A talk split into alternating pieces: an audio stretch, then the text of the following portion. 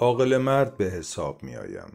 به اقتضای پیشم طی سی سال اخیر بیش از حد معمول با جماعتی دمخور بودم که جالب توجه و از جهتی استثنایی به نظر می رسند. تا آنجا که مطلعم تا حال چیزی راجع به ایشان نوشته نشده منظورم نساخهای اسناد حقوقی یا همان محرر هاست با بسیاری از آنها آشنایی داشتم به طور حرفه‌ای یا شخصی و چنانچه مایل باشم می توانم روایت های مختلفی را شرح دهم که شنیدنشان چه بسا بر لبهای آقایان خوشخو لبخند بنشاند و روانهای احساساتی را بگریاند. لیکن از سرگذشت تمام محررهای دیگر چشم می پوشم تا فقط بخشهایی از زندگی بارتل بی را نقل کنم. عجیب ترین محرری که تا به حال دیده یا دربارش شنیدم.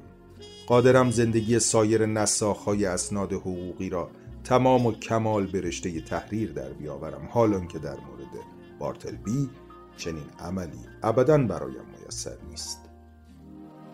یقین دارم برای نگارش زندگی نامه کامل و مقبول این مرد منابع کافی موجود نیست. این امر زایعه است جبران ناپذیر برای عالم ادبیات. بارتلبی از جمله مخلوقاتی بود که در باب آنان هیچ مطلبی به صحت قرین نیست مگر از معخذهای اصلی کسب شده باشد که در این موضوع بسیار قلیلند. آنچه با دیدگان متحیر خودم مشاهده کردم تمام چیزی است که از بارتلبی می‌دانم. البته به استثنای گزارشی مبهم که در ادامه خواهد آمد.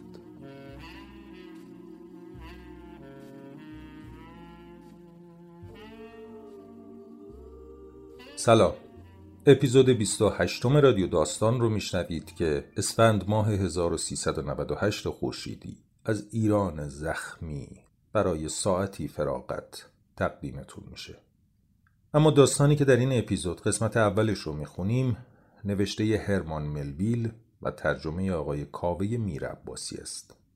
هرمان ملویل نویسنده آمریکایی قرن 19 که بیشتر با رمان موبیدیک ایشون رو می‌شناسیم. و آقای کاوه میرعباسی هم نویسنده و مترجم معاصر کشورمون زاده 1334 و مترجم آثار انگلیسی، فرانسه و اسپانیایی هستند که ترجمه هاشون از آثار خورخه لویس بورخس یا گابریل گارسیا مارکز رو حتما خوندید.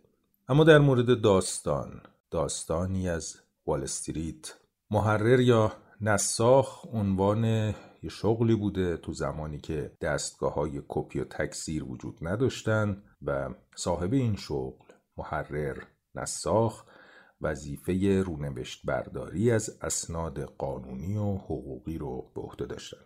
خواهشی که از دوستانم دارم اینه که حوصله بفرمایید. مطمئنم که از لحاظ فلسفی درگیر این شخصیت عجیب خواهید شد. اینو از اون لحاظ میگم که بیشتر اینجا با هم داستانهای ایرانی خوندیم. خیلی سریع رفتیم سر شخصیت های ایرانی ماجراهای ایرانی ماجراهای تاریخیمون.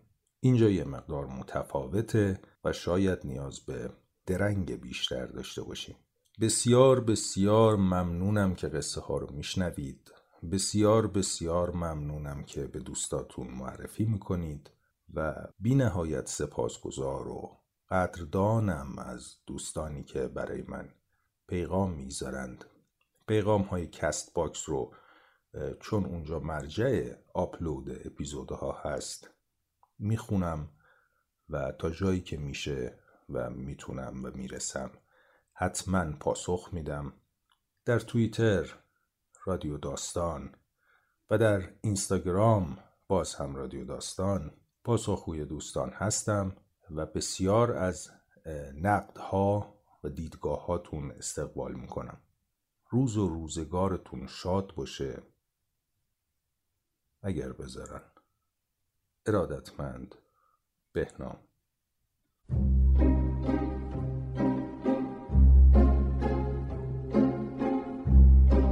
رادیو داستان. قصه گو بهنام درخشان.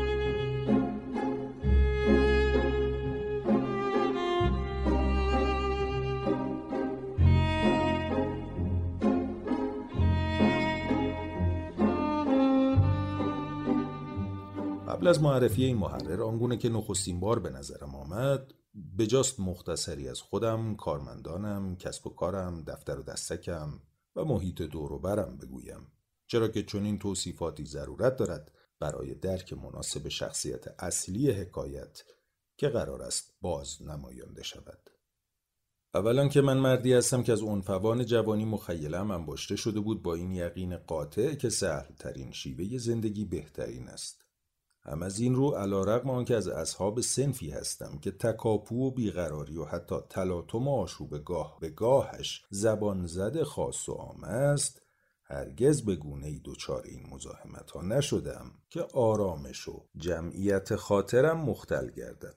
در زمره وکلای دعاوی آری از جاه طلبی هستم که هرگز هیچ هیئت منصفه ای را مخاطب قرار نمی دهند یا به هیچ طریق تحسین و تشویق عمومی را نمی طلبند تا برای کسب آن سر و دست بشکنند بلکه به کنجی خلوت و بیهیاهو با اوراق بهادار و اسناد رهن و مالکیت صاحبان مکنت و آسودگی کاسبی و کسب درآمد می‌کنم. همه کسانی که مرا می‌شناسند مرا مردی به قایت بی آزار قلمداد می‌کنند. مرحوم جان جیکوب آستور شخصیتی که به شور شاعرانه رغبت چندانی نداشت بدون ذره تردید برجسته ترین فضیلتم را حزم و معالندیشی برمی شمرد. دومین خصلت پسندیدم عمل به قاعده بود. آنچه می‌گویم اثر تفخر و تبختر نیست بلکه صرفا قصد بیان این واقعیت را دارم که به برکت وجود مرحوم جان جیکوب آستور کسب و کارم کساد نبود. نامی که معترفم به اشتیاق تکرارش می کنم زیرا با آوایی محکم و خوش بر زبانم میچرخد و برایم تنینی ارزنده چون شمش طلا دارد. ابایی ندارم اضافه کنم که نسبت به نظر مساعد جان جیکوب آستور مرحوم بی نبودم و از آن چه بسیار خوشنود می شدم کوتاه زمانی مقدم بر ایامی که سرآغاز این حکایت مختصر از آن هنگام است فعالیتم به نحوی چشمگیر گسترش یافته بود. مرا بر شغل شریف و پرسابقه محضرداری که اکنون در ایالت نیویورک بر افتاده است گمارده بودند. شغلی کم مشقت ولی به نحوی بسیار دلپسند پردرآمد بود. ندرتا پیش می آید که از کوره در بروم. به ندرت تر در اثر خطاها و اهانتها به برته براشفتنهای مخاطر آمیز در میافتم. اما در اینجا باید مجاز به بیپروایی باشم و اعلام کنم که لغو ناگهانی و ناسنجیده سمت محضرداری به حکم قانون اساسی جدید اقدامی عجولانه و نابهنگام بود. در نتیجه آیدی هایی که برایشان کیسه های گشاد دوخته بودم و گمان می بردم تا آخر عمرم دوام داشته باشند فقط چند سال زود گذر نصیبم شدند. اما این حاشیه قضیه است. دفتر کارم در طبقه فوقانی امارت شماره فلان وال استریت واقع شده بود. از یک سمت پنجره ها به دیوار سفید داخلی حیات خلوتی وسیع باز می شدند که پیکر امارت را از بام تا کف می شکافت. این منظره را بیش از هر چیز می شد بیروح قلم داد کرد. زیرا آنچه را نقاشان منظر پرداز حیات مینامند فاقد بود. اما اگر همچنین بود در عوض چشمانداز سمت دیگر هیچ مزیتی هم که نداشت لاقل تزادی فاحش را عرضه می داشت. در آن سمت پنجره های دفترمان بی هیچ مانعی دیوار آجوری رفیعی را به تماشا میگذاشتند که در اثر کهنگی و سایه دائمی سیاه شده بود. گرچه برای مشاهده زیبایی های نهفته دیوار مزگور نیازی به دوربین نبود اما برای رعایت حال نظارگران نزدیک بینان را تا فاصله ده فوتی شیشه های پنجره ها جلو رانده بودند. به لطف ارتفاع بلند امارت های اطراف و از اونجایی که دفتر کارم در طبقه دوم بود فاصله میان این دیوار و دیوار ما انسان را یاد آبنباری بسیار بزرگ و چارگوش میانداخت. درست پیش از آن که بارتلبی سر و کلش پیدا شود دو نساخ اسناد حقوقی را در استخدام داشتم و همینطور جوانکی خوش آتیه را که برایمان پادویی می‌کرد. اولی بوغلمون بود دومی منگنه سومی زنجبیل. اینها به نظر نامهایی می آیند که معمولا مشابهشان را در جزوه راهنمای اسامی نمیابیم. در واقع لقبهایی بودند که کارکنان دفترم متقابلا به یکدیگر اطاع کرده بودند و قاعدتا میبایست بیانگر شخصیت و خصوصیات اخلاقی هر کدامشان باشند. بوغلمون مرد انگلیسی کوتاه قد و تنومندی بود. تقریبا هم سن و سال خودم یعنی در مرز شست سالگی. صبحها می‌شد گفت صورتش گلگونی ملایم و قشنگی داشت. اما بعد از ساعت دوازده نیمروز وقت نهارش مانند بخاری انباشته از زغالهای کریسمس برافروخته می‌شد و شعله بر میماند. اما درخششش تدریجا کاهش میافت تا ساعت شش بعد از ظهر یا همین حدود که دیگر چشمم به صاحب آن صورت نمیافتاد. ظاهرا این صورت همراه خورشید به اوج نصف و نهار می رسید و با آن غروب می کرد و روز بعد باز طلوع بود و اوجی دیگر و افولی دیگر. با همان نظم و شکوه کاستی ناپذیر. در طول زندگیم با مصادفت های منحصر به فرد فراوانی مواجه شدم که در میانشان این امر مسلم که دقیقا همزمان با تابش تمام و کمال بارقه ها از سیمای سرخ و فروزان بوغلمون برهی از شبانه روز نیز آغاز می شد که به تشخیص من قابلیت حرفه‌ای او به نحوی جدی برای مدت باقی مانده از 24 ساعت مختل می گردید نباید کم اهمیت ترین قلم داد شود. نمی‌گویم کاملا عاطل و تنبل بود یا گریزان از فعالیت.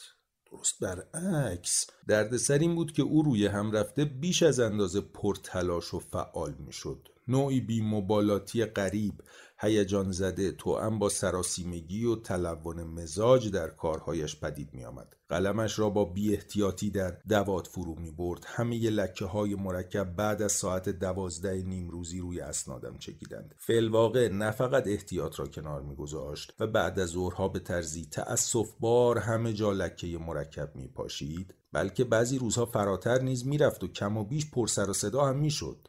در این گونه مواقع نیز چهرش با درخششی فزونتر برافروخته می‌شد. پنداری زغال سنگ بر زغال آنتراسیت انباشته باشند. به نحوی ناخوشایند با صندلیاش سر و صدا را میانداخت. وزنه کاغذ روی میز را پرت می‌کرد. موقع ترمیم قلمهایش از سر ناشکیبایی آنها را چند تکه می‌کرد و در اثر غضبی ناگهانی بر زمین میانداخت. می ایستاد و روی میزش خم می‌شد و کاغذهایش را به شکلی بسیار زننده به اطراف پخش می‌کرد. چون این رفتاری از جانب مردی به سن و سال او عمیقا مایه تأسف بود با این وجود از آنجایی که او به طرق مختلف برایم شخصی بس ارزشمند بود و در تمام ساعات قبل از دوازده نیمروز سریعترین و نیز جدیترین مخلوقات بود و حجم عظیمی از کارها را به نحوی انجام می‌داد که رقابت با آن آسان نبود به این دلایل با تیب خاطر رفتارهای نامتعارفش را به دیده اغماز می نگریستم. هرچند گهگاه به او معترض می شدم لیکن این اقدام را در نهایت ملایمت انجام می دادم زیرا با اینکه تا قبل از ظهر با نزاکت ترین نه نرم خوترین و موقرترین اشخاص بود بعد از ظهرها به کمترین بهانه انان زبانش را از کف می‌داد و فلواقع گستاخ می‌شد. در این حال چون خدمات صبحگاهیش را عج می نهادم و مصمم بودم از آنها محروم نشوم لیکن در این حال تند مزاجی های بعد از ظهرش معذبم می کرد و به سبب آنکه شخصی مسالمت جو هستم و مایل نبودم با معاخذه او پرخاشگری های ناپسندش را برانگیزم یک روز شنبه او همیشه شنبه ها بدتر می شد.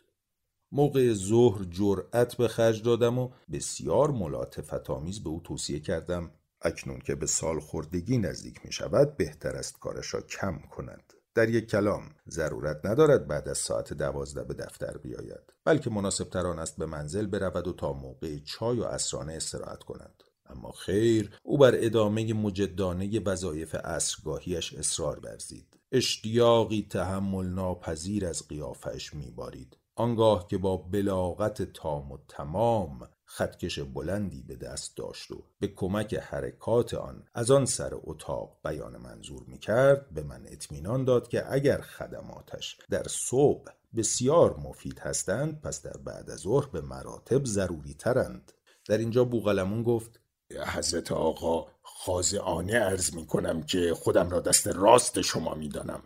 در صبح فقط ستونهای لشکرم را هماهنگی می بخشم و مستقر می کنم ولی بعد از ظهر پیشا پیچ نفراتم سلح شورانه بر خسم میتازم. اینطوری؟ و با خطکش ضربه خشونت آمیز فرود آورد. صمیمانه گفتم تکلیف لکه های مرکب چه می شود بوغلمون صحیح میفرمایید اما خازعانه ارز می کنم حضرت آقا نگاهی هم به این موها بیندازید. دارم پیر میشم.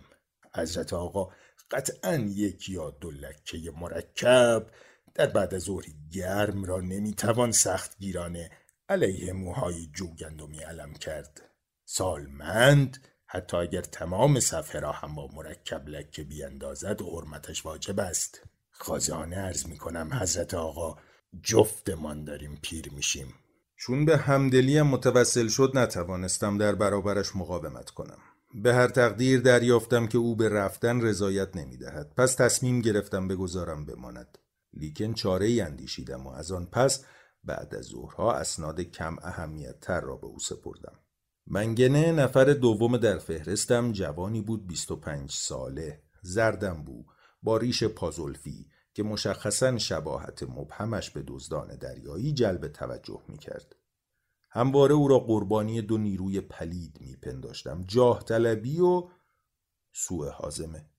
در اثر جاه طلبی در انجام وظایف عادی یک نساخ ساده اسناد حقوقی ناشکیبایی نشان می‌داد و به اعمالی غیر مجاز روی می آورد مثلا نسخه اصلی مدارک قانونی را نزد خود نگه می داشت و به عبارتی قصب می کرد تندخویی عصبی گاه به گاه و پوسخندهای ناشی از زودرنجی که باعث می شدند هنگام بروز اشتباه در نسخه برداری به صدای بلند دندان قروچه کند قرولند و بد و بیراهگویی بیدلیل در بهبوهه کار که بیشتر فشفش بود تا کلام و به خصوص ناخرسندی دائمی از ارتفاع میزی که پشت آن کار می‌کرد. همگی بر سوء حازمش دلالت داشتند. با اینکه منگنه به کارهای فنی وارد بود ولی هرگز نمی‌توانست میزش را طوری تنظیم کند که دلخواهش باشد. تراشه های چوب انواع تخته تکه های مقوا زیر پایه هایش گذاشت و دست آخر ابتکاری فوقالعاده به خرج داد و از پسمانده های کاغذ مرکب خشک کن استفاده کرد. اما هیچ کدام از این ابداعات جواب نداد. اگر برای آسودگی پشتش تخته روی میز را با شیبی تند تا چانش بالا می آورد و مانند کسی که از سقف شیبدار خانه های هلندی استفاده کند روی آن می نوشت گلایه می کرد که جریان خون در بازوهایش متوقف شده و چنانچه سطح میز را تا کمرش پایین می آورد و موقع نوشتن بر آن خم می شد می نالید از اینکه پشتش تیر می کشد. در یک کلام حقیقت موضوع این بود که منگنه نمی‌دانست چه می‌خواهد یا اگر چیزی می‌خواست جز خلاصی کامل از شر میز تحریر نبود از جمله نشانه های جاه طلبی بیمارگونهش علاقه وافرش بود به پذیرفتن اشخاصی با قیافه های مشکوک و پالتوهای مندرس که در دفترمان به ملاقاتش می آمدند و آنها را موکلینش می خواند. البته من مطلع بودم که او گذشته از اینکه بعضی وقتها با کار چاق کنی مبالغی به جیب می‌زد گهگاه مداخل ناچیزی هم از محاکم قضایی نصیبش می‌شد و خلاصه در اطراف عدلی سرشناس بود. به دلایل کافی یقین دارم شخصی که در دفترمان به ملاقاتش آمد و او با خودنمایی اصرار داشت به ما بقبولاند که یکی از موکلینش است طلبکار بود و سند مالکیت مورد ادعایش هم جز صورت حساب نبود.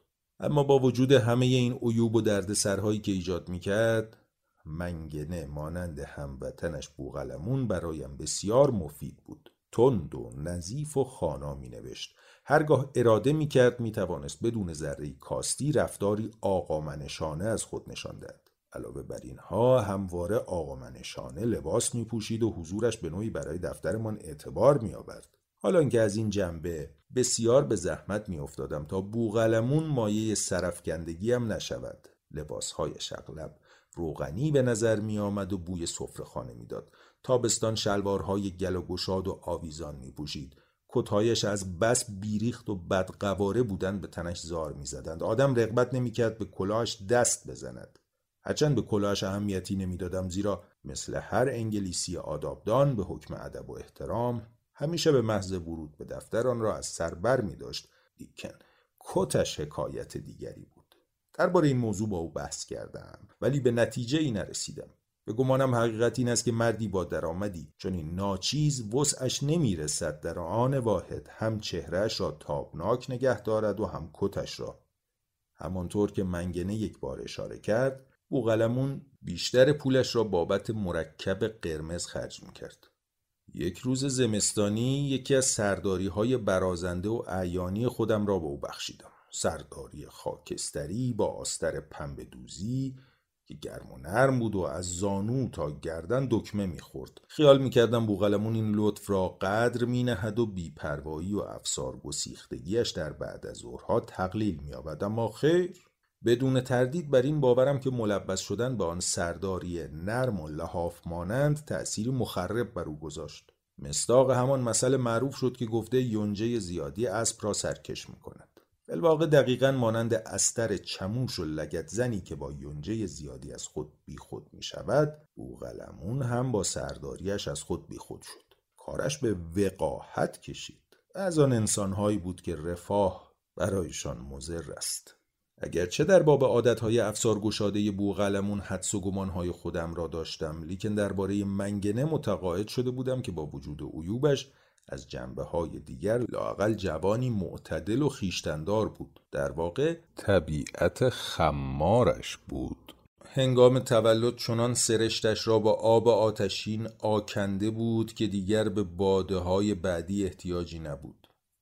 وقتی در نظر میآورم چگونه منگنه گاهی در میان سکوت و آرامش دفترمان با بیقراری از جا برمیخواست روی میزش خم می‌شد بازوانش را فراخ میگشود میز تحریر را بغل می‌گرفت آن را جابجا جا می‌کرد تکان تکانش می‌داد.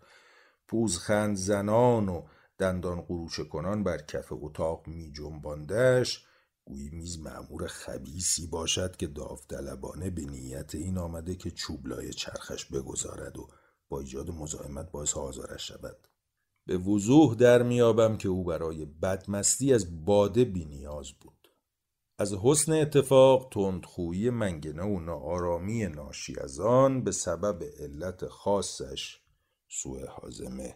عمدتا صبحها مشاهده می‌شد و بعد از ظهرها او به نسبه ملایم بود. بنابراین چون قلیانهای روحی بوغلمون حدود ساعت دوازده رخ می‌دادند و نه زودتر.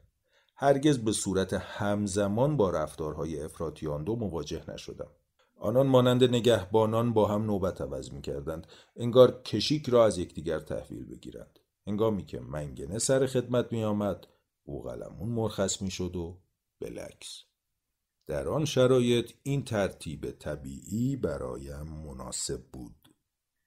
زنجبیل نفر سوم در فهرستم پسرکی حدوداً دوازده ساله بود. پدرش گاریچی بود و آرزو داشت قبل از مرگ پسرش را عوض نشیمن گاری بر کرسی وکالت دعاوی ببیند. به این خاطر او را به عنوان کارآموز پادو نظافتچی و جاروکش دست مزد هفته یک دلار نزد من فرستاد. او میز کار کوچکی مخصوص خودش داشت ولی زیاد از آن استفاده نمی کرد اگر کشوهای میز بازرسی می شدند مجموعه گسترده ای از پوست انواع گردوها در آن پیدا می شد در واقع برای این جوانک زیرک و شوختب کل علم والای حقوق در یک پوست گردو می گنجید. از جمله وظایف زنجبیل که کم اهمیت ترینشان به حساب نمی آمد و به انجامش رغبت فراوان داشت تهیه کیک و سیب برای بوغلمون و منگنه بود. از اونجایی که نسخه پرداری از اسناد حقوقی کاری است آنقدر خشک و ملالآور که از این جهت ضرب المثل شده دو محررم ناگزیر بودند اغلب با اسپیتزنبرگ هایی که در متعدد دکه های نزدیک اداره گمرک و پستخانه به فروش می رسیدند دهان و گلویشان را تازه کنند. برای همین به کرات زنجبیل را دنبال این کیک مخصوص کوچک نازک گرد و خیلی پر ادویه میفرستادند که او لقبش را از آن گرفته بود. صبحهای سرد که کار بسیار کسالت بار می‌شد و بوغلمون این کیک ها را بیستا بیستا میبلعید گویی نان بستنی باشند در واقع شش یا هشت تا از آنها را به قیمت یک پنی میفروختند. قژقژ قلمش با قرچ قروچ تکه های ترد کیک در دهانش در هم میآمیخت. شرماورترین دستگلی که بوغلمون در اثر شتاب زدگی مزدهربانه بعد از ظهرها به آب داد این بود که یک بار تکه کیک زنجبیلی را در دهان خیساند و سپس عوض مهر پای یک سند رهن انداخت. کم مانده بود در جا اخراجش کنم اما از سر تقصیرش گذاشتم چون به شیوه شرقی در برابرم تعظیم کرد و گفت حضرت آقا خازانه به عرضتان میرسانم که سخاوت به خرج دادم و کاغذ این سند را به هزینه خودم تهیه کردم. به این طریق آتش غضبم را فرو نشاند.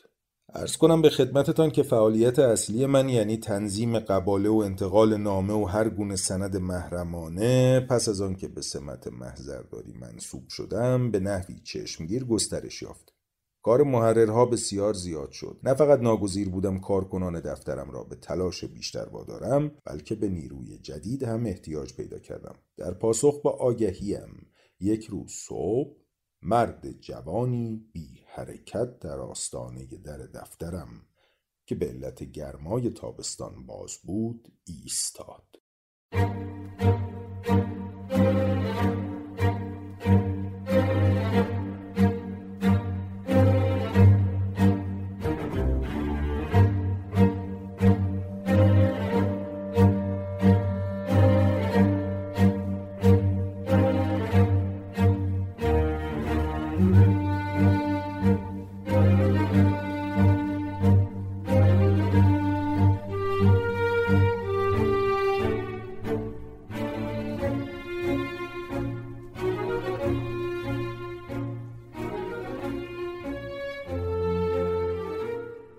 اکنون هم می توانم او را دقیقا در همان هیئتی که نخستین بار دیدم مجسم کنم.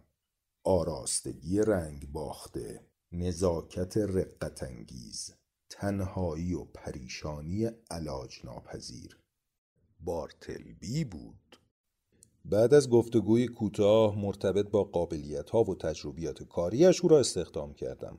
خوشنود بودم از اینکه مردی را با متانت ظاهری چنین منحصر به فرد به جمع محررهایم راه دادم و گمان می بردم او بتواند بر تلون مزاج بوغلمون و طبع تند منگنه تأثیری نافع بگذارد. به جا بود قبلا می گفتم که یک جفت در کشویی و تمام شیشهی مکان کارم را به دو قسمت تقسیم می کرد که یکی در اشغال محررهایم بود و آن دیگری در اختیار خودم. بر حسب حال و حوصله آنها را باز میگذاشتم یا میبستم. تصمیم گرفتم جایی را نزدیک درها به بارتلبی اختصاص بدهم. البته در قسمت خودم. تا چنانچه لازم شد کاری جزئی انجام شود آسان به این مرد آرام دسترسی داشته باشم. میز کارش را در آن قسمت دفتر کنار پنجره کم ارز قرار دادم. پنجره که سابقا از نمای جانبی حیات خلوت و دیوار آجوری دلگیری نصیب می برد اما در نتیجه احداث ساختمان های مجاور در حال حاضر دیگر هیچ چشماندازی نداشت هرچند نوری اندک از آن میتابید در فاصله سفوتی درهای شیشهای دیواری بود و نور از دور و از بالا می آمد. از بین دو امارت رفیع گویی از منفذ بسیار تنگ یک گنبد بگذرد. برای نیل به نظم و ترتیبی هرچه رضایت بخشتر پرده سبز بلندی هم جلوی درهای شیشه ای آویختم تا بارتلبی را کاملا از نظرم پنهان کند. بیان که او از شنیدن صدایم محروم شود و به سان به گونه ای اختفا و حضور توأم شدند. در آغاز بارتلبی مقدار خارق العاده کار انجام می‌داد. انگار از قحطی دراز مدت نسخه برداری آمده باشد و اکنون بخواهد با اسناد دفترم شکمی از ازا در بیاورد. برای حزم هم درنگ نمی کرد شب و روز یک بند می نوشت در پرتو آفتاب و نور شم اگر شادمانه چنین پرکار بود یقینا از این همه کوشش بسیار خوشنود می شدم ولی او در سکوت می نوشت بیروح و رمق ماشینوار. صد البته یکی از ضرورتهای مبرهن حرفه محرری این است که هر رو نوشت کلمه به کلمه مطابق متن اصلی باشد. هنگامی که دو محرر یا بیشتر در دفتری کار کنند معمولا در مقابله اصل با رونوشت یکدیگر را یاری می‌دهند. به این ترتیب که یکی از روی رونوشت می‌خواند و دیگری نسخه اصل را نگاه می‌کند. عملی است بسیار کسالت آور خسته کننده و مایه رخوت و خمودگی. تصور اینکه برای اشخاص دموی مزاج روی هم رفته غیر قابل تحمل باشد ابدا دشوار نیست. گهگاه به ضرورت شتاب در کار عادت داشتم شخصا در مقابله اسناد کوتاه مشارکت کنم و بدین منظور بوغلمون یا منگنه را فرا میخواندم. گمانم سه روز پس از استخدام او پیش از آنکه ضرورتی موجب شود تا نوشته های شخص خودش را مقابله کنیم چون عجله داشتم کاری جزئی را که در دستم بود به فوریت تکمیل کنم ناقافل بارتلبی را با لحنی تند احضار کردم. در آن حالت شتاب زده طبیعتا انتظار فرمان برداری فوری داشتم و در همان حال که نشسته بودم و بر نسخه اصلی سرخم کرده بودم دست راستم را با حالتی عصبی همراه با رونوشت دراز کردم تا همین که بارتلبی از کنج خلوتش بیرون آمد. آن را بگیرد و بدون کمترین تأخیر وظیفه محول را انجام دهد. دقیقا در این حالت نشسته بودم. آنگاه که او را صدا زدم و سریعا آنچه را می‌خواستم انجام دهد بیان کردم. یعنی متنی مختصر را با هم مقابله کنیم. حال مجسم کنید. چقدر یکه خوردم. نه به بهت و دهشت دچار شدم. وقتی بارتلبی بی آنکه از جا بجنبد و از خلوت کدهش بیرون بیاید با لحنی بس ملایم و قاطع جواب داد ترجیح میدم این کار رو نکنم. لختی در سکوت محض بر جای نشسته ماندم و کوشیدم به ذهن متحیر و مقشوشم نظم دوباره ببخشم. بلا فاصله گمان بردم که گوشهایم مرا فریب دادند. یا بارتلبی ابدا متوجه منظورم نشده. درخواستم را به واضح ترین صورت ممکن تکرار کردم اما پاسخ پیشین با همان وضوح بیان شد. ترجیح میدم این کار رو نکنم. با هیجان زدگی شدید از جا برخواستم با یک شلنگ به آن سر اتاق رسیدم. کلامش را برای خودم تکرار کردم. ترجیح میده نکنه. سر در نمیارم. منظورتون چیه؟ نکنه عقلتون ضایع شده؟ از شما می‌خوام این سند رو با من مقابله کنید. بگیریدش. و آن را به سمتش پرت کردم. گفت ترجیح میدم این کار رو نکنم. سرسختانه نگاهش کردم. صورت تکیدش خون سرد می نمود. چشمان خاکستریش آرامشی بی فروغ داشت. هیچ نشانی از تلاطم درونی بر سیمایش موج نمیانداخت. اگر ذره‌ای تشویش، خشم، ناشکیبایی یا گستاخی در رفتارش می‌دیدم به عبارت دیگر اگر چیزی بود که به شکلی عادی انسانی باشد به یقین او را با خشونت از آن مکان اخراج می کردم.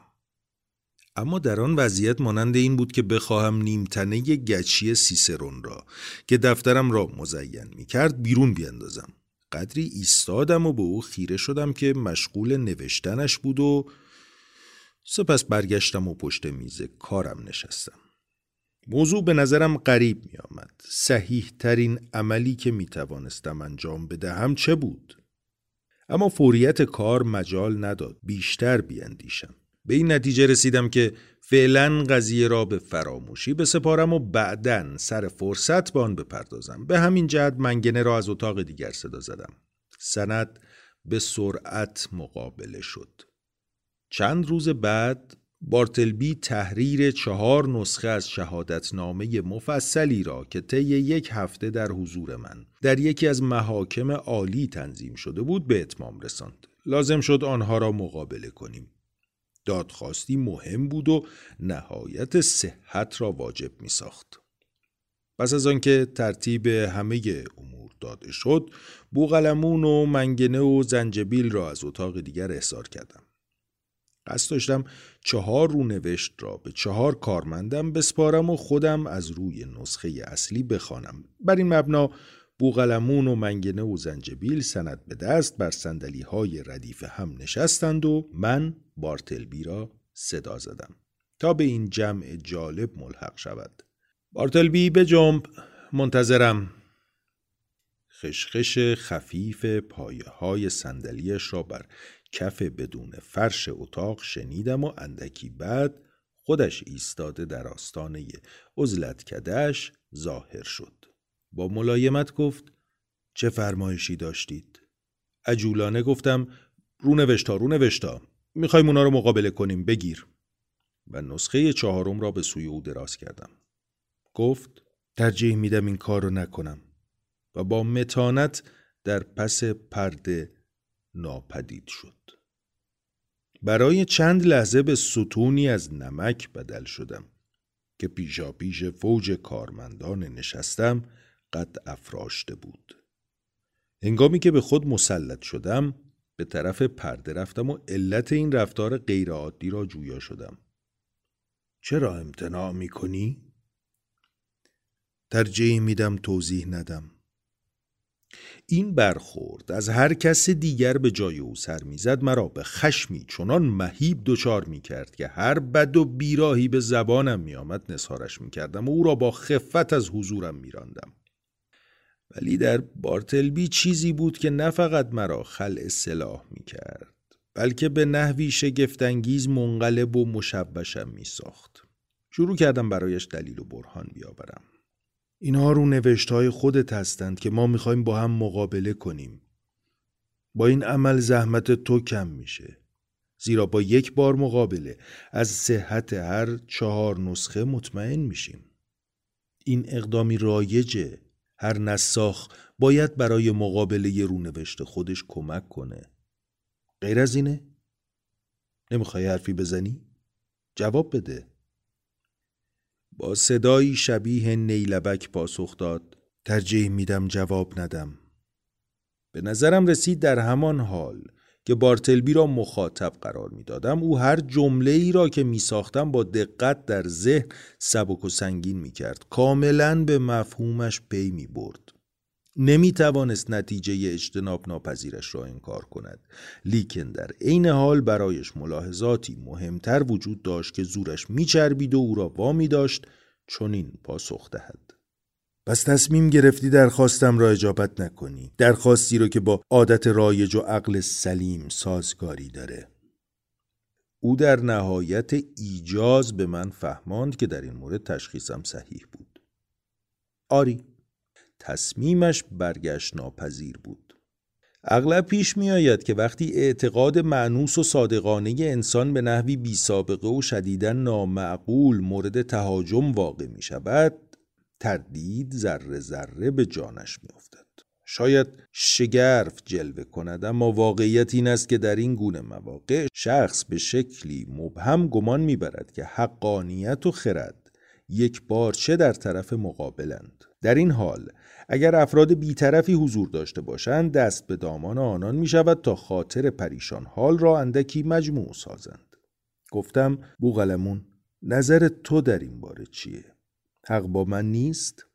بوغلمون با لحنی بس ملایم گفت حضرت آقا خازانه ارز می کنم به عقیده این حقیر حق با شماست گفتم منگنه تو در این باره چه فکر می‌کنی؟ من فکر می‌کنم باید با یک اردنگی از دفتر بندازمش بیرون خواننده ی نکته بین در اینجا متوجه میگردد که چون صبح بود پاسخ بوغلمون با عباراتی معدبانه و مسالمت آمیز بیان شد اما پاسخ منگنه از کج خلقی نشان داشت. یا اگر مجاز به تکرار جمله قبلی هم باشم تند خوی منگنه در حال انجام وظیفه بود و مال بوغلمون در مرخصی. چون مایل بودم هرچه بیشتر آرای موافق در فهرستم باشد گفتم زنجبیل. تو در این موضوع چه نظری داری؟ زنجبیل با پوزخند جواب داد حضرت والا به نظر من یکم خلمزاجه به سمت پرده سر چرخاندم و گفتم خودت میشنوی که چی میگن. بیا وظیفتو انجام بده. اما عنایت نکرد پاسخی بدهد. دستخوش سردرگمی دردناکی لحظه‌ای به فکر فرو رفتم. اما بار دیگر کار مرا به تعجیل واداشت. تصمیم گرفتم بررسی این مشکل بغرنج را به فرصتی آتی موکول کنم. به هر زحمتی بود اسناد را بدون کمک بارتلبی مقابله کردیم. گرچه بوغلمون هر چند صفحه یک بار محترمانه ابراز نظر می کرد که این شیوه عمل کاملا نامتعارف بود. حالا که منگنه با عصبیت ناشی از سوء حازمه روی صندلیاش به خود میپیچید از لای دندانهای به هم فشردهش گهگاه فشفش کنان فحشی نصار مردک لجوج و کل پوک پشت پرده می‌کرد و اظهار می داشت تا جایی که به او به منگنه مربوط می شود این اولین و آخرین بار است که بدون مزد کار شخص دیگری را انجام می دهد. در همان حال بارتلبی در کنج عزلتش نشسته بود و جز کار مشخص خودش از هر چیز دیگر قافل بود.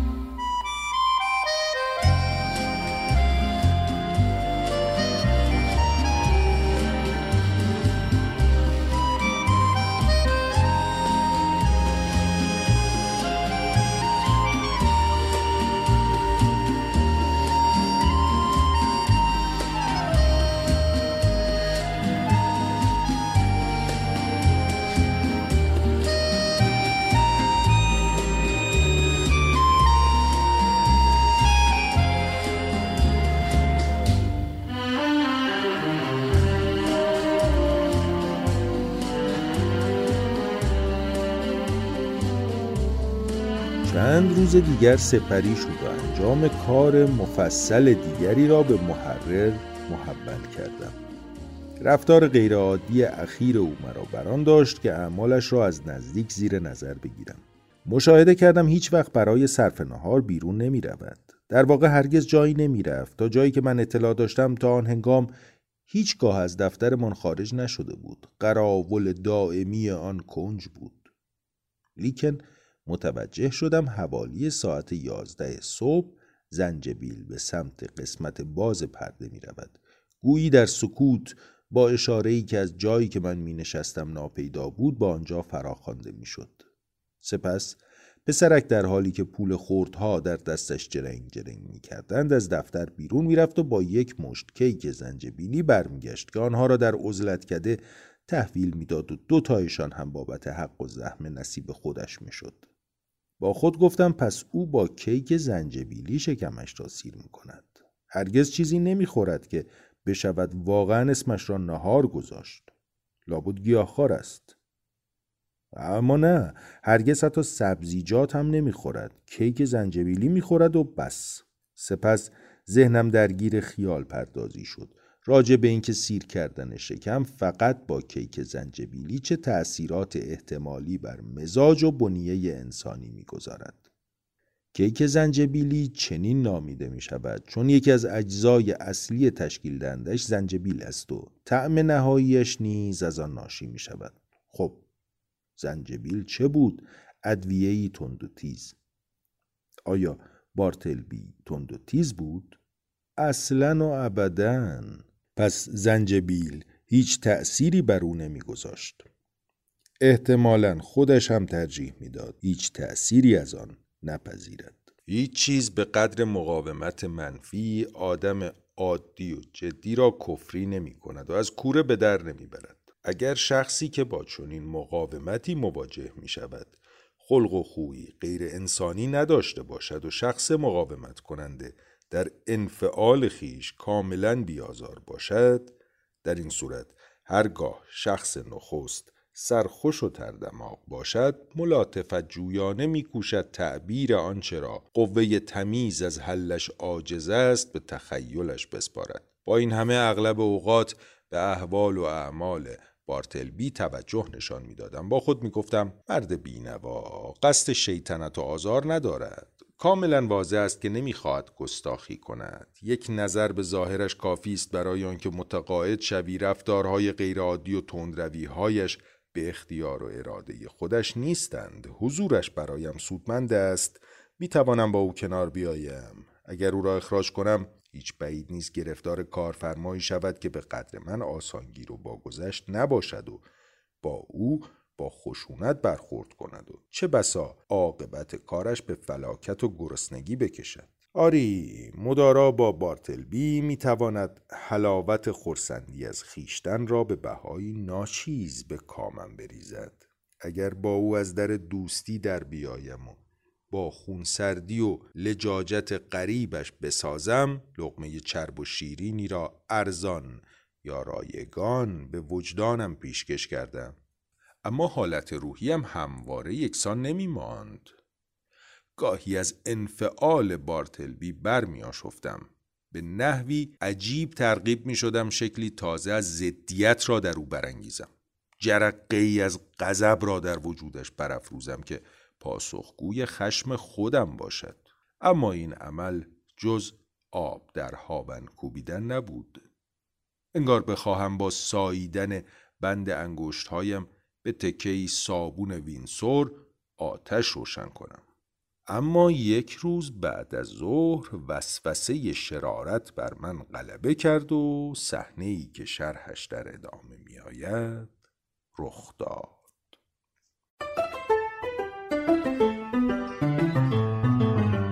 گفتم بارتلبی تحریر همه این ها که تمام شد آنها را مقابله می کنیم ترجیح میدم این کار را نکنم. یعنی چی؟ قطعا قصد نداری بر این کل شقی قاطران پافشاری کنی پاسخی نیامد درهای کشویی کنارمان را چارتاق باز کردم و خطاب به بوغلمون و منگنه گفتم بارتلبی برای بار دوم می‌گوید حاضر نیست سندها را مقابله کند بوغلمون تو در این مورد چه نظری داری؟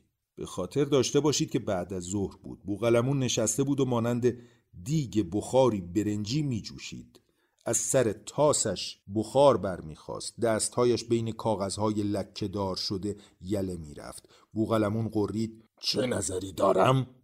به نظرم همین الان بلند میشم و میرم پشت این پرده و زیر چشمشو کبوت می‌کنم. این را گفت و از جا برخاست و بازوهایش را مانند مشت زنها جلو آورد. عجله داشت برود و به قولش عمل کند که مانعش شدم. زیرا بیمناک بودم مبادا با بی احتیاطیم مبارز جویی بوغلمون را بعد از نهار برانگیخته باشم. گفتم بوغلمون بگی بشین و گوش کن. تو در این باره چه نظری داری منگنه؟ با عرض معذرت اتخاذ تصمیم با شماست حضرت آقا. بقیده این جانب رفتارش کاملا نامتعارفه و عملا در حق من و بوغلمون انصافی و اجهاف میشه. اما شاید فقط یک بدقلقی گذرا باشه. به بانگ بلند گفتم عجب پس حسابی تغییر عقیده دادی. حالا خیلی محبت آمیز راجع بهش صحبت می‌کنی. بوغلمون فریاد زد. اینها همش از فرمایشات آبجوه. در سر آبجو محبتش گل کرده. من و منگنه امروز با هم نهار خوردیم. ملاحظه می‌کنید من چقدر مهربانم حضرت آقا؟ رخصت می‌دید برم زیر چشمشو کبود کنم؟ پاسخ دادم. لابد منظورت بارتلبیه. نه نه. امروز نه قلمون لطفا مشتاتا قلاف کن. احساس می‌کردم محرک های اقوا کننده فزونتر مرا به جانب تقدیرم سوق می‌دادند. در آتش این تمنا میسوختم که باز علیهش سر به تقیان بردارم. یادم آمد که هرگز دفتر را ترک نمی کند گفتم زنجبیل رفته بیرون. لطف می‌کنی یه سر تا پستخانه بری؟ پیاده فقط سه دقیقه تا آنجا راه بود. ببینی چیزی برام آمدی یا نه؟ ترجیح میدم نرم. نمی‌خوای بری؟ ترجیح میدم نرم. گیج و مبهوت خودم را به میز کارم رساندم و غرق در فکر و خیال آنجا نشستم.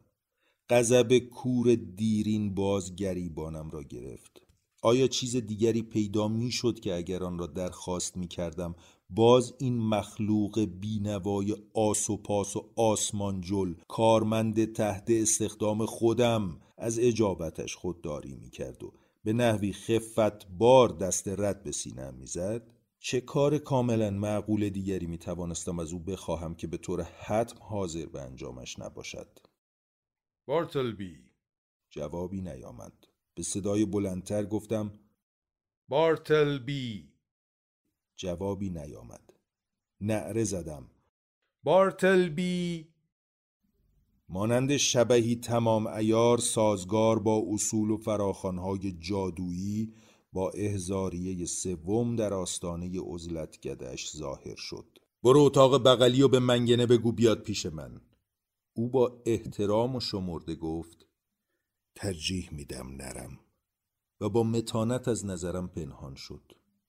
با لحنی آرام که از خیشتنداری سختگیرانه و با تو معنینه نشان داشت به گونه ای که به او بفهمانم عزم جزم کردم تا مکافاتی سخت و قریب الوقوع را جامعه عمل بپوشانم گفتم خیلی خوب بارتلبی. بهتر دیدم که کلاهم را سر کنم و بروم منزل و آن روز دیگر به دفترمان بر نگردم این تصمیم را در نهایت سردرگمی و پریشانی ذهن اتخاذ کردم. چرا این کار کنم؟ کل قضیه بدین گونه فیصله یافت که در دفترم بسی زود این امر محرز گرفته شد که محرری جوان و رنگ پریده میز تحریری آنجا داشت که با نرخ رایج چهار سنت هر برگ حدود صد کلمه برایم نسخه برداری می‌کرد لیکن همواره از مقابله رونوشت های خودش معاف بود و این وظیفه به بوغلمون و منگنه محول می شد و بی تردید بر تندخویی شدیدشان می افزود و گهگاه بانگ اعتراضشان را بلند می کرد. علاوه بر این هرگز و به هیچ عنوان نمی بایست بارتلبی مذکور را برای حتی آسانترین امربری و پادویی اعزام می کردند و چنانچه انجام این گونه امور از او خواسته می‌شد معمولا مفهوم و مبرهن بود که او ترجیح می‌داد آن کار را نکند. به عبارت دیگر پاسخ منفی می‌داد و قاطعانه آب پاکی را روی دست شخص درخواست کننده میریخت.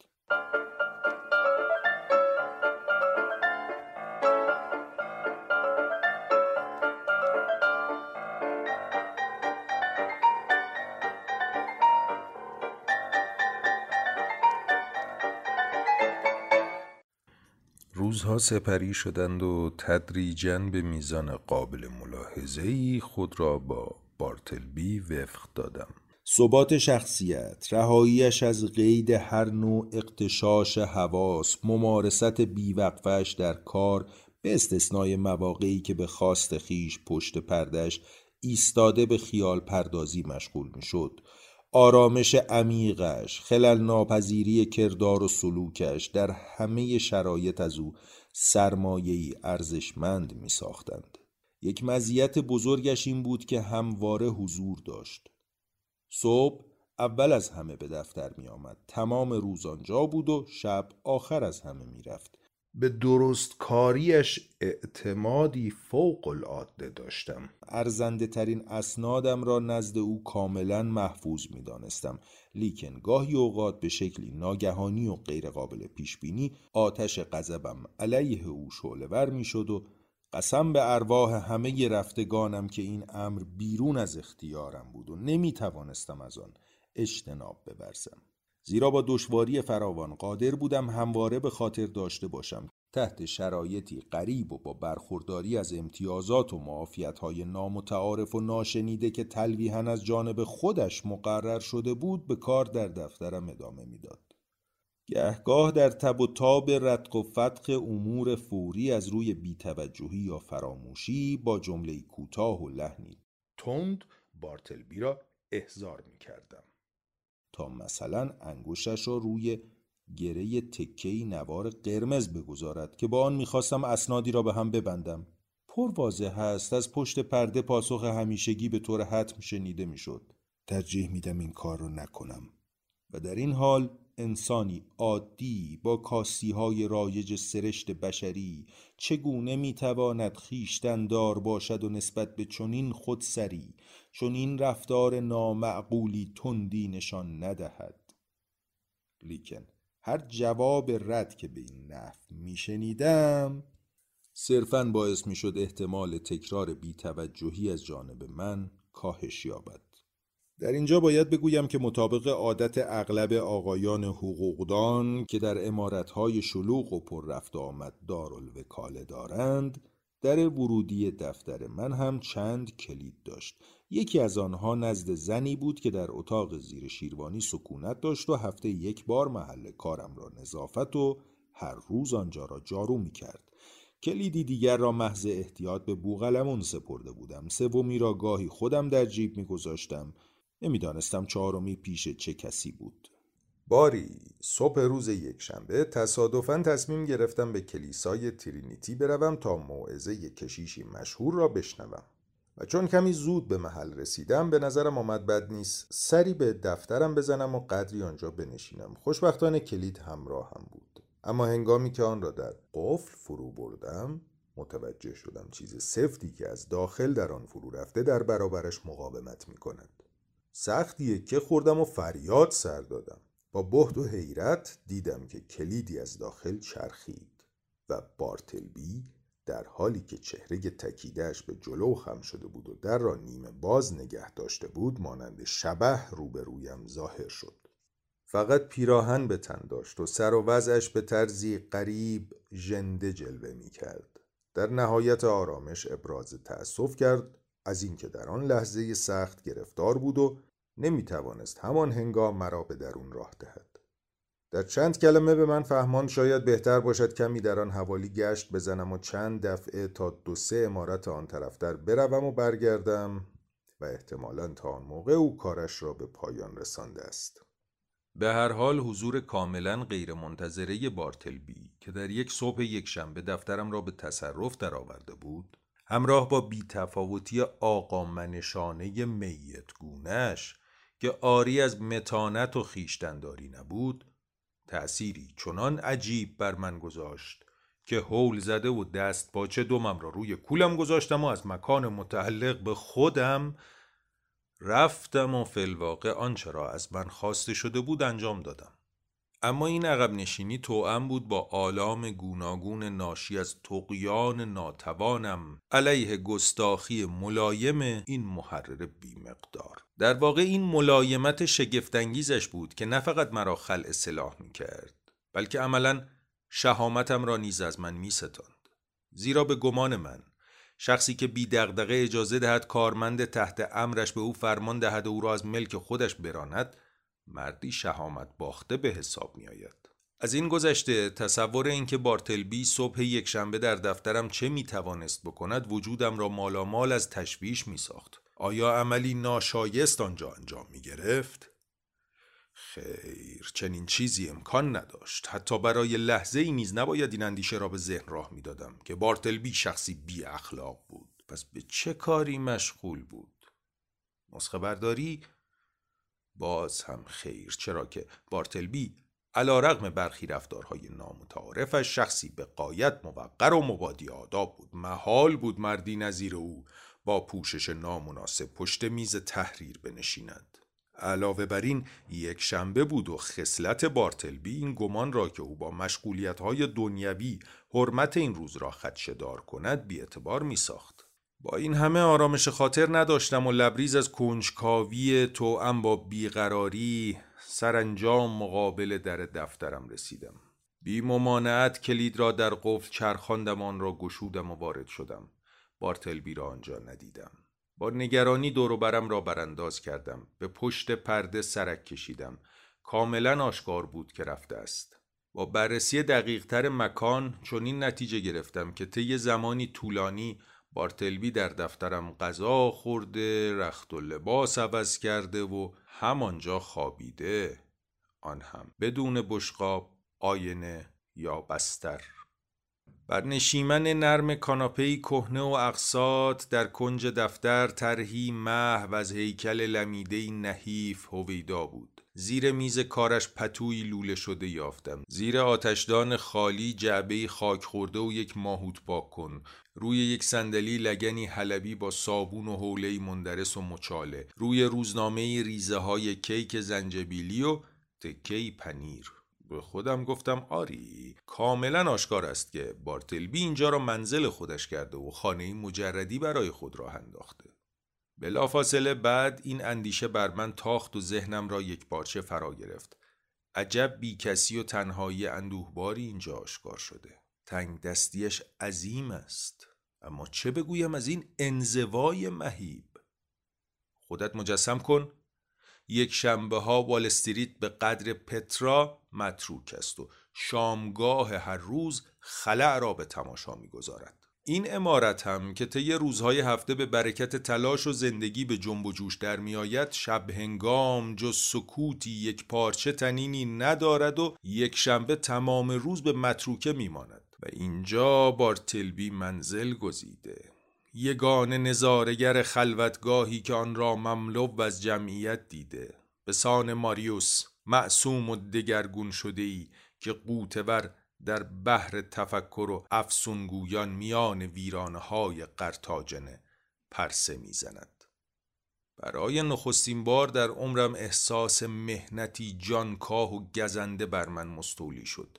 تا پیش از آن هرگز نچشیده بودم مگر اندوهی را که چندان ناخوشایند نبود. اکنون همبستگی با بشریت دردمند به شکلی مقاومت ناپذیر مرا به ورطه منحوس یأس می کشاند مهنتی برادرانه زیرا من و بارتلبی هر دو پسران آدم بودیم. پارچه های ابریشمی براق و چهره های نورافشانی را که آن روز دیده بودم به یاد آوردم. اشخاصی را که لباسهای پلوخوری پوشیده بودند و مانند قوهای سرزنده و قبراق در جویبار جاری خیابان برادوی میخرامیدند آنان را با این نساخ پرید رنگ مفلوک اسناد حقوقی مقایسه کردم و با خود گفتم امان سعادت که در روشنایی نرد عشق میبازد تا ما گمان ببریم عالم شادمان است. اما تیر روزی در خلوت پنهان می شود تا ما چنین بپنداریم که نشانی از آن نیست. این خیال پروری های غمافزای که بیشک اوهام واهی مغزی علیل بودند مرا به افکاری دیگر و خاصتر رهنمون شدند که با رفتارهای نامتعارف بارتلبی مرتبط بودند. قلبم گواهی می‌داد که اشفهای غریب در اطرافم بال و پر می‌زنند. ناقافل میز تحریر بارتلبی با کشوهای بستش مرا به خود جلب کرد که کلید در قفلش جا مانده بود و خود را به چشم می‌کشید. به خود گفتم من که قصد بدجنسی ندارم. در پی ارزای کنجکاوی بیرحمانه هم نیستم. از اینها گذشته میز تحریر متعلق به من است محتوایش نیز همینطور. بنابراین مجازم داخلش را هم ببینم. همه چیز با نظم و ترتیب چیده شده و اسناد کاملا مرتب بود. کشوها عمیق بودند و با جابجایی پرونده ها زوایایشان را کورمال کورمال کاویدم. قفلتا چیزی را آنجا حس کردم آن را بیرون کشیدم. دستمال گلداری کهنه بود سنگین و گره خورده. بازش کردم و دیدم صندوق پسندازش است. آنگاه تمام رازهای خاموشی که در کردار این مرد مشاهده کرده بودم در ذهنم جان گرفت. یادم آمد که او سخن نمی گفت مگر برای پاسخگویی. گرچه در فواصل بین کارها به میزان قابل ملاحظه وقت آزاد داشت لیکن هرگز ندیده بودم مطالعه کند. نه حتی روزنامه هم نمی‌خواند. مدتهای دراز می ایستاد و بیرون را تماشا می کرد از پنجره رنگ باخته پشت پرده دیوار آجوری کدر مقابل را. کاملا یقین داشتم هیچگاه به هیچ غذاخوری یا سفرهخانه قدم نمیگذاشت. همچنین چهره زردنبویش به وضوح نشان می‌داد که هرگز مانند بوغلمون آبجو نمی نوشید یا چای و قهوه نظیر سایر مردان. تا جایی که می‌دانستم ابدا عادت نداشت به هیچ مکان خاصی برود. هرگز برای پیاده روی بیرون نمی رفت مگر ضرورت ایجاب می کرد مثل آنچه همان موقع پیش آمده بود. حاضر نشده بود بگوید کیست یا از کجا می آید یا اصلا خیشاوندی در این عالم دارد یا نه. گرچه آنقدر نحیف و زردنبو بود هرگز از ناخوشی و ضعف نمی نالید و مهمتر از همه به خاطر آوردم نوعی حالت ناخداگاه و بیرمق را در قیافش دیده بودم. چطور بگویم؟ نوعی تفرعون بیرمق را. یا شاید خیشتنداری ریاضت کشانه لفظی دقیق در باشد. برای بیان این حالت که حقیقتا مرا میهراساند و رام می‌کرد. تا در برابر رفتارهای نامتعارفش کوتاه بیایم و به خواستهایش تن بدهم تا جایی که جرأت نداشتم حتی به حکم ضرورت از او تقاضا کنم کوچکترین کاری را برایم انجام دهد. هرچند با توجه به بیتحرکی طولانیش می‌دانستم که در آن لحظه قطعا پشت پرده ایستاده و چشم به دیوار کدر دوخته و از سر عادت در عالم خواب و خیال سیر می‌کند. با کند و کاو همه آن حقایق و افزودن آنها بر این واقعیت تازه مکشوف که او دفترم را محل سکونت دائمی و منزلش کرده بود و بیان که بدقلقی بیمارگونهش را از نظر دور دارم آری با کند و کاو همه آن حقایق احساسی محتاطانه اندک اندک بر وجودم غلبه کرد. نخستین غلیانهای روحیم برخواسته از اندوهی بی قل و قش و شفقتی صادقانه بود. لیکن به همان نسبت که بی کسی بارتلبی بیشتر و بیشتر به تخیلم راه میافت و قوت می‌گرفت اندوه به حراس بدل میگردید و شفقت به انزجار.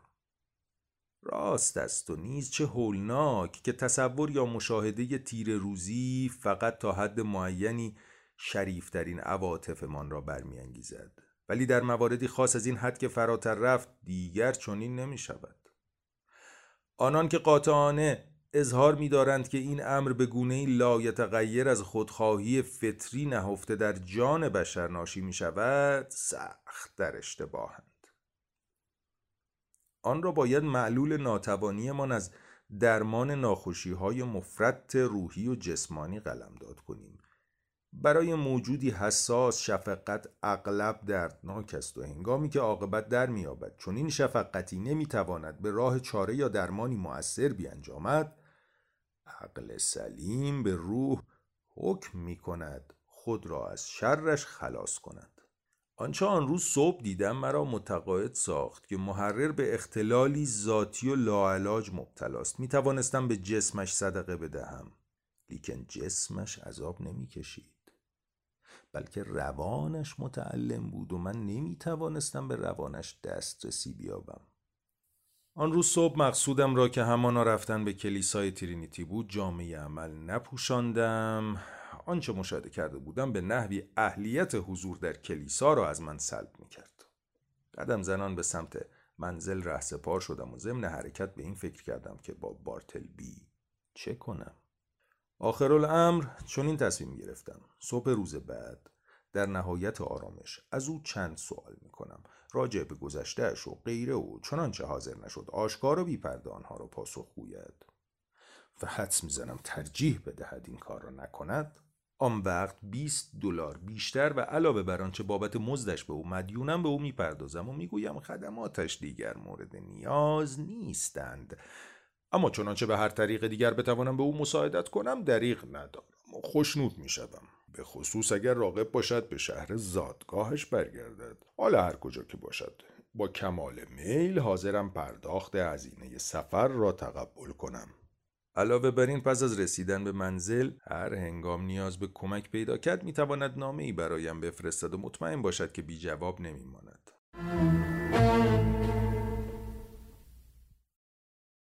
صبح روز بعد رسید.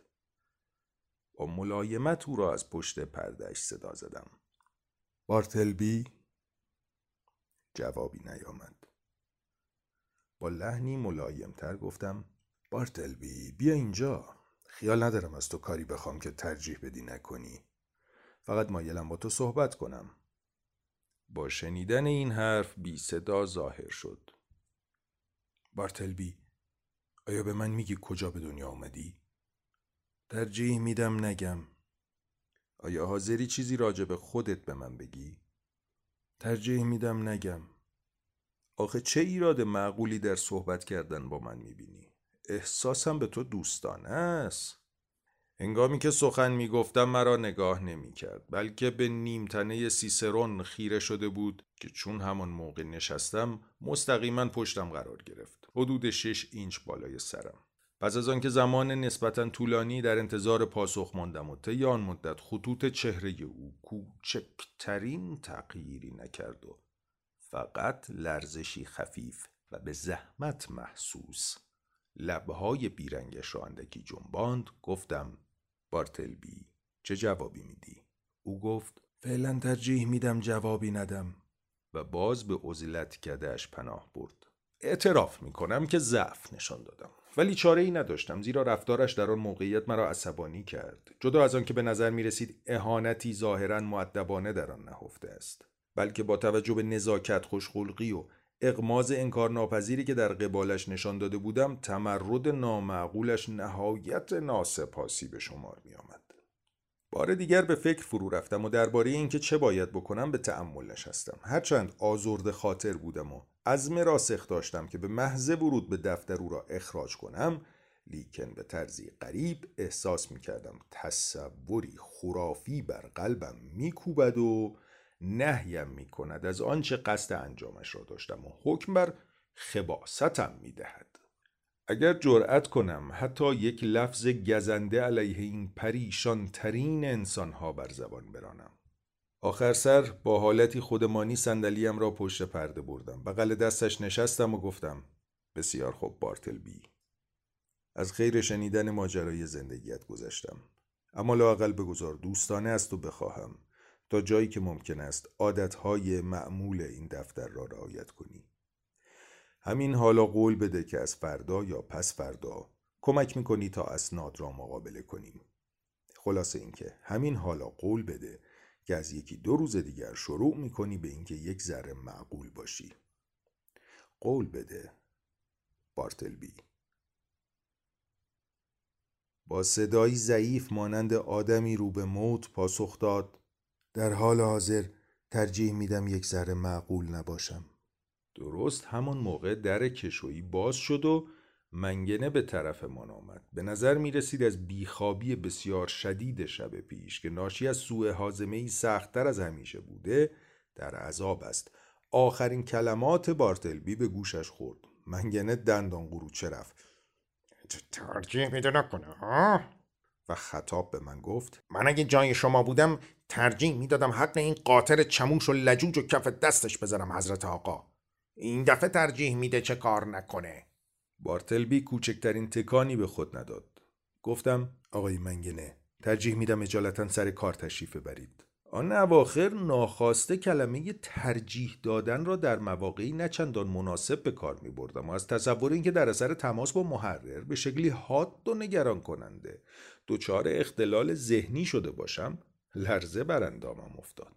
چه نابهنجاری های دیگر و چه بسا عمیقتری در انتظارم بود. این واهمه مرا برای انجام اقدامات مقتضی به تعجیل واداشت. در همان حال که منگنه بسیار بد اونق و دمق دور می‌شد بوغلمون با نرم خوی و نزاکت سر رسید.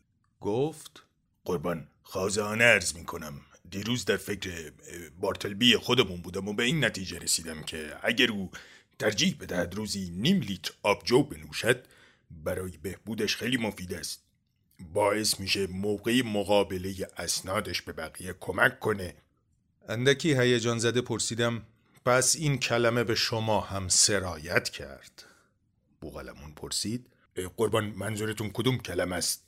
و در همان حال محترمان خودش را در فضای تنگ پشت پرده چپاند و با این عمل باعث شد تنم به محرر بخورد. کدام کلمه قربان؟ بارتلبی که ظاهرا از ازدهام در کنج خلوتش مکدر بود گفت ترجیح میدم منو اینجا تنها بذارید. گفتم همین کلمه بوغلمون همین. گفت آهان ترجیح دادن؟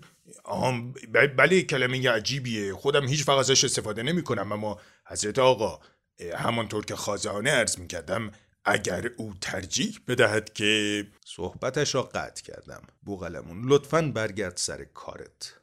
چشم حضرت آقا اگه شما اینطور ترجیح بدید حتما این کار را می‌کنم.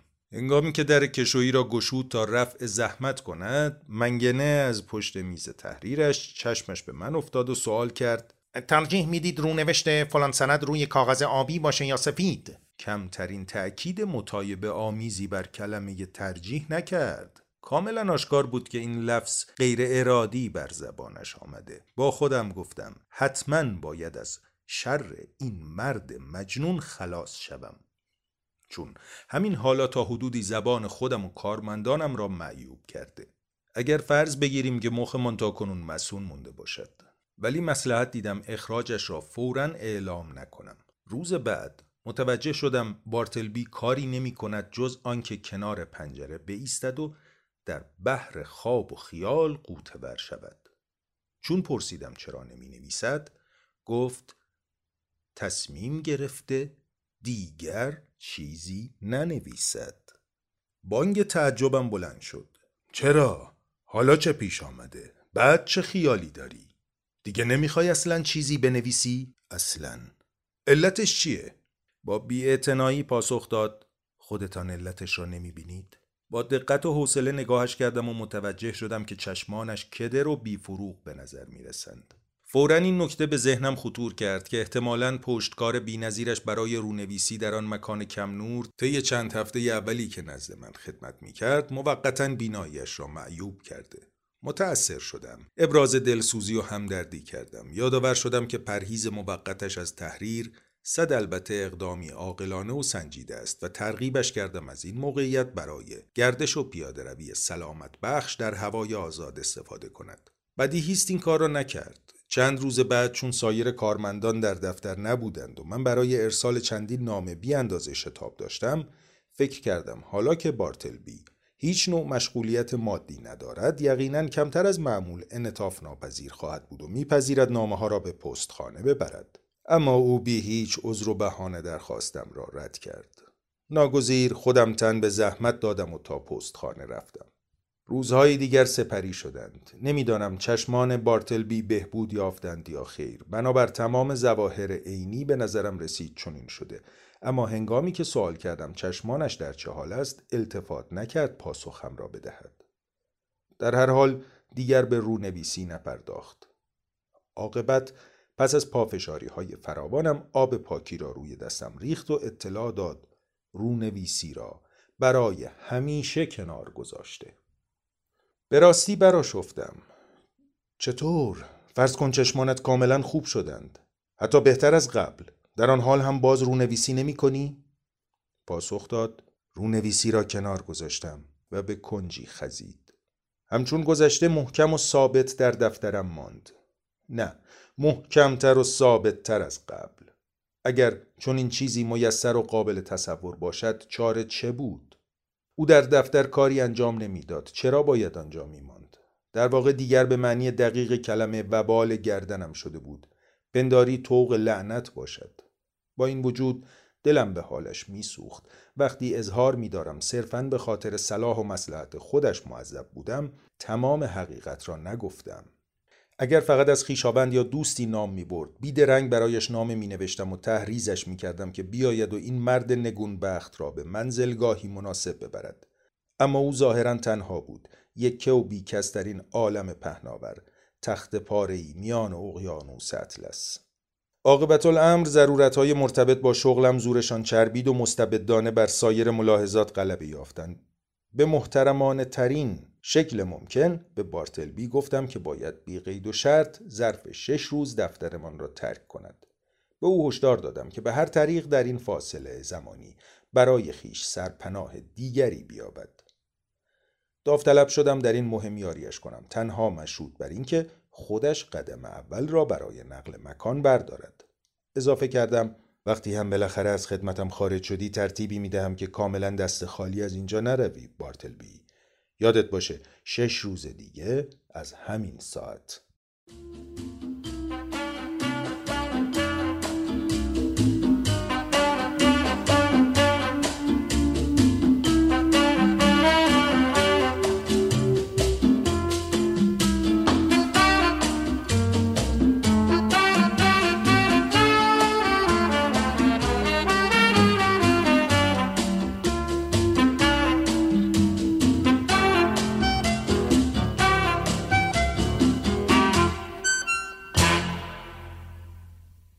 چون مدت مذکور منقضی شد به پشت پرده نظر انداختم و بنگر که بارتلبی هنوز آنجا بود.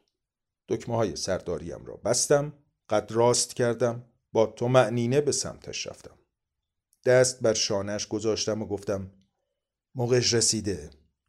باید این مکان رو ترک کنی. برات متاسفم پول اینجاست اما باید بری. در حالی که همچنان پشت به من داشت جواب داد ترجیح میدم نرم. باید بری. ساکت ماند. ارز کنم خدمتتان که اعتماد بی حد و حسری به درستکاری عادی این مرد داشتم. او بارها سکه های شش پنی و شلینگ هایی که از روی بیموبالاتی بر زمین میانداختم به من پس داده بود. کلا در این قبیل امور جزئی بسیار شلختم. بنابراین وقایع بعدی چندان دور از انتظار نبود. گفتم بارتلبی دوازده دلار بابت تتمه حساب به تو بدهکارم. بفرما سی و دو دلار بیست دلار اضافی نوش جان خودت. پول را قبول می‌کنی؟ و دستم را با اسکناس ها به سویش دراز کردم ولی او ذره هم تکان نخورد. پس میذارمشون اینجا. و آنها را زیر وزنه روی میز نهادم. سپس کلاه و عصایم را برداشتم و در همان حال که به طرف در می‌رفتم خیلی خون سرد سر چرخاندم و اضافه کردم. بعد از اینکه وسایلت را از این دفتر بیرون بردی لطفا در را قفل کن. بارتلبی زیرا غیر از تو همه رفتند. و بی زحمت کلید خودت را هم زیر پادری بگذار تا فردا صبح بردارمش. چون دیگه نمیبینمت همین الان خداحافظی می‌کنم. اگه بعدا در منزل جدیدت خدمتی از من ساخته بود تردید به خود راه نده و با ارسال نامه منو از موضوع مطلع کن. خدا نگهدار بارتلبی ایام به کامت. اما او در جوابم حتی یک کلمه هم نگفت. قد افراشته مانند آخرین ستون معبدی مخروبه سامت و تک افتاده وسط آن چهار دیواری که جز او کسی آنجا نبود بی حرکت باقی ماند.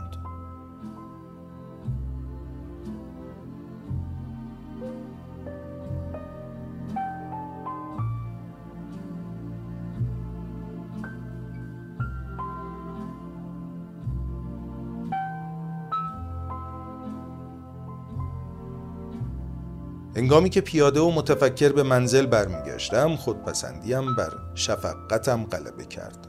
ناخواسته از اینکه چنین استادانه ترتیب کارها را داده و بارتلبی را از سر باز کرده بودم سخت به خود میبالیدم. اقدامم را استادانه مینامم و به یقین در نظر هر آدم عاقل و بیغرزی چنین مینماید.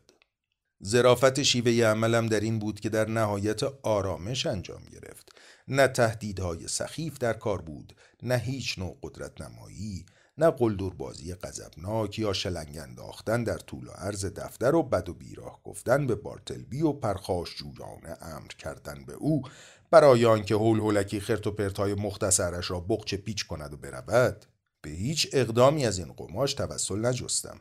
بیان که با هیاهو بارتلبی را بیرون بیاندازم عملی که احتمالا از نابغهی حقیر سر می‌زد مبنا را بر این گذاشتم که او می‌رود.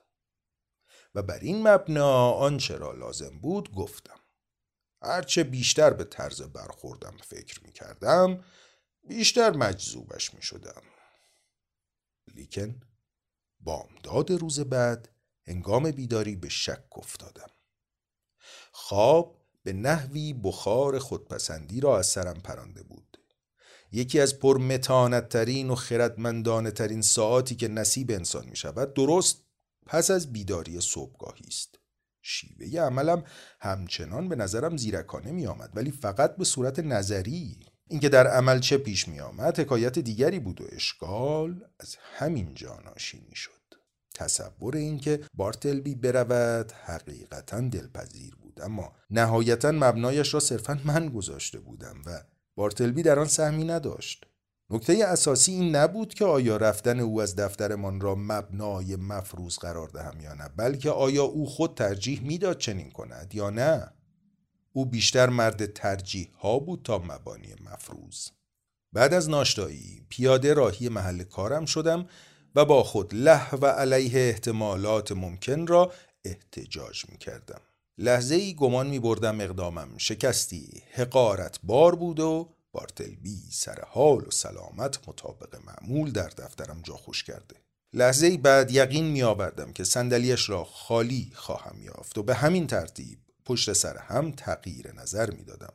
نبش برادوی و کانال استریت گروهی انبوه و هیجان زده را دیدم که ایستاده و گرم گفتگو بودند هنگام عبور شنیدم که کسی گفت شرط میبندم میمونه گفتم میمونه؟ شرط قبول پولتو رو کن بی اختیار دست به جیب بردم تا خودم هم پولم را در بیاورم. تازه آن وقت یادم آمد. آن روز انتخابات است. کلماتی که تصادفا به گوشم خورده بود هیچ ربطی به بارتلبی نداشت بلکه به پیروزی یا شکست یکی از نامزدهای شهرداری مربوط می‌شد. چونان غرق دغدغه ذهنی خیش بودم که خیال می‌کردم تمام رهگذران برادوی در هیجانم شریکند و در باب همان موضوع با من مناظره می‌کنند. به راهم ادامه دادم. خورسند از اینکه هم همه خیابان بر حواس پرتی موقتی هم پرده کشید و آن را پوشاند. آنچنان که قصدم بود زودتر از معمول به دفترم رسیدم. مقابل در لحظه درنگ کردم و گوش سپردم. هیچ صدایی نمی آمد. حتما رفته بود.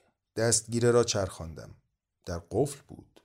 بله شیوه عملم اعجاز کرده بود. او حالا فلواقع باید غیبش زده باشد. لیکن اندوهی غریب با احساس پیروزیم ام بود و از موفقیت درخشانم تقریبا متاسف بودم. وقتی کورمال کورمال زیر پادری دنبال کلید میگشتم که بارتلبی میبایست برایم آنجا گذاشته باشد تصادفا زانویم به قاب چوبی در خورد و صدایی بلند کرد شبیه دقلباب در پاسخ به آن کسی از داخل گفت هنوز نمیشه فعلا مشغولم. بارتلبی بود. مثل سائق زده ها خوشگم زد. برای لحظه ای بی حرکت ماندم. مانند مردی که پیپ به دهان در بعد از ظهری بی ابر خیلی قدیم ها در ویرجینیا در اثر آزرخش تموز کشته شد. کنار پنجره منزل گرم خودش کشته شده بود و در آن بعد از ظهر خیال پرور خمیده رو به بیرون باقی ماند تا هنگامی که کسی لمسش کرد. آن وقت افتاد. عاقبت زیر لب گفتم. نرفته. اما باز در برابر سلطه شگفتانگیزی که محرر مرموز بر من داشت و با هیچ تمهیدی نمی توانستم کاملا خود را از آن برهانم سر تسلیم فرود آوردم. آهسته از پله ها پایین رفتم و قدم به خیابان گذاشتم و هنگامی که امارت را دور می زدم در این اندیشه بودم که اقدام بعدیم برای مقابله با این سردرگمی بی سابقه چه باید باشد. اینکه به زور او را بیرون بیاندازم از من ساخته نبود. ناسزاگویی برای راندنش هم کارساز نمی‌شد. توسل به پلیس در نظرم ناخوشایند می آمد و در عین حال برایم قابل تحمل نبود که اجازه بدهم این حضور میت گونه کماکان از تفوقش بر من لذت ببرد. چه باید می کردم؟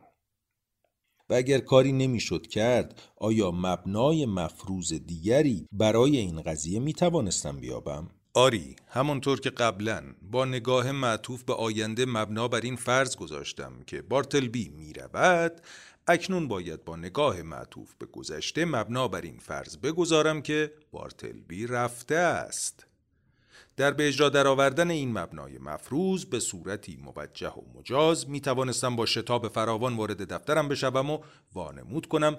اصلا بارتلبی را نمی بینم و یک راست بروم توی شکمش. انگار هوا باشد.